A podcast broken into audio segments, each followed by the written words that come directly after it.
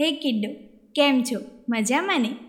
આજની વાર્તા છે દગો એકવાર એક જંગલમાં શિયાળ રહેતું હતું.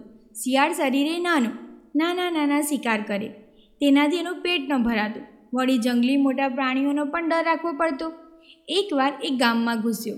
એને થયું અહીંથી કંઈક ખાવાનું મળી રહે, પણ એને કૂતરાનો ખ્યાલ ન આવ્યો, કારણ કે પહેલીવાર ગામમાં પગ મૂકતો હતો. શિયાળ ગામમાં ઘૂસ્યું એટલે કૂતરા ભસવા માંડ્યા.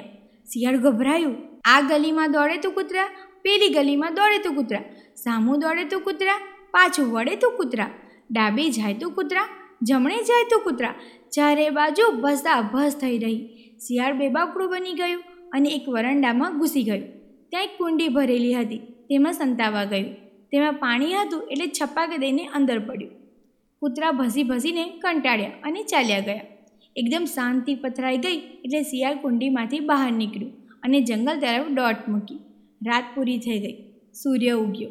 સવાર પડી એટલે આખું જંગલ રણિયામણું દેખાવા લાગ્યું.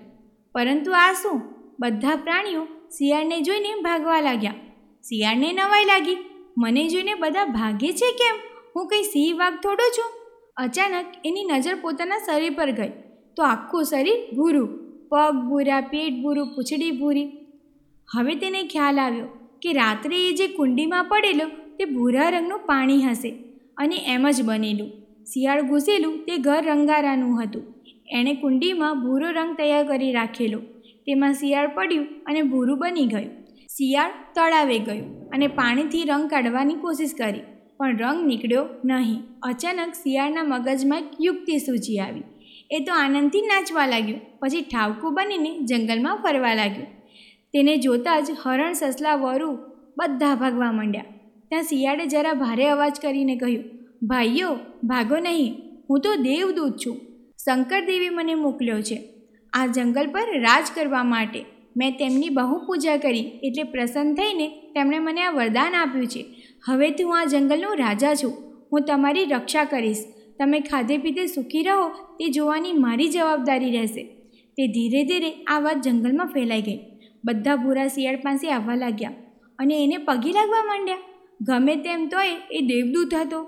પછી તો પ્રાણીઓએ તેને સિંહાસન પર બેસાડી રીતસરનો રાજા બનાવ્યો અને એને નમસ્કાર કરી કોઈને કોઈ વસ્તુ ભેટ આપવા લાગ્યા. શિયાળના તો રૂઆવ વધી ગયા.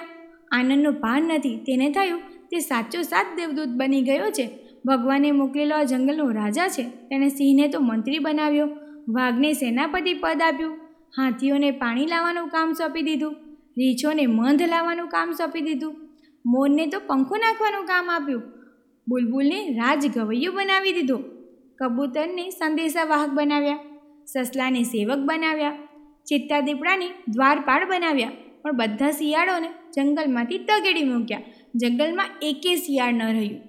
ભૂરું શિયાળ તો જંગલનું રાજ કરવા લાગ્યું. અને એસ આરામથી સમય વિતાવવા લાગ્યું.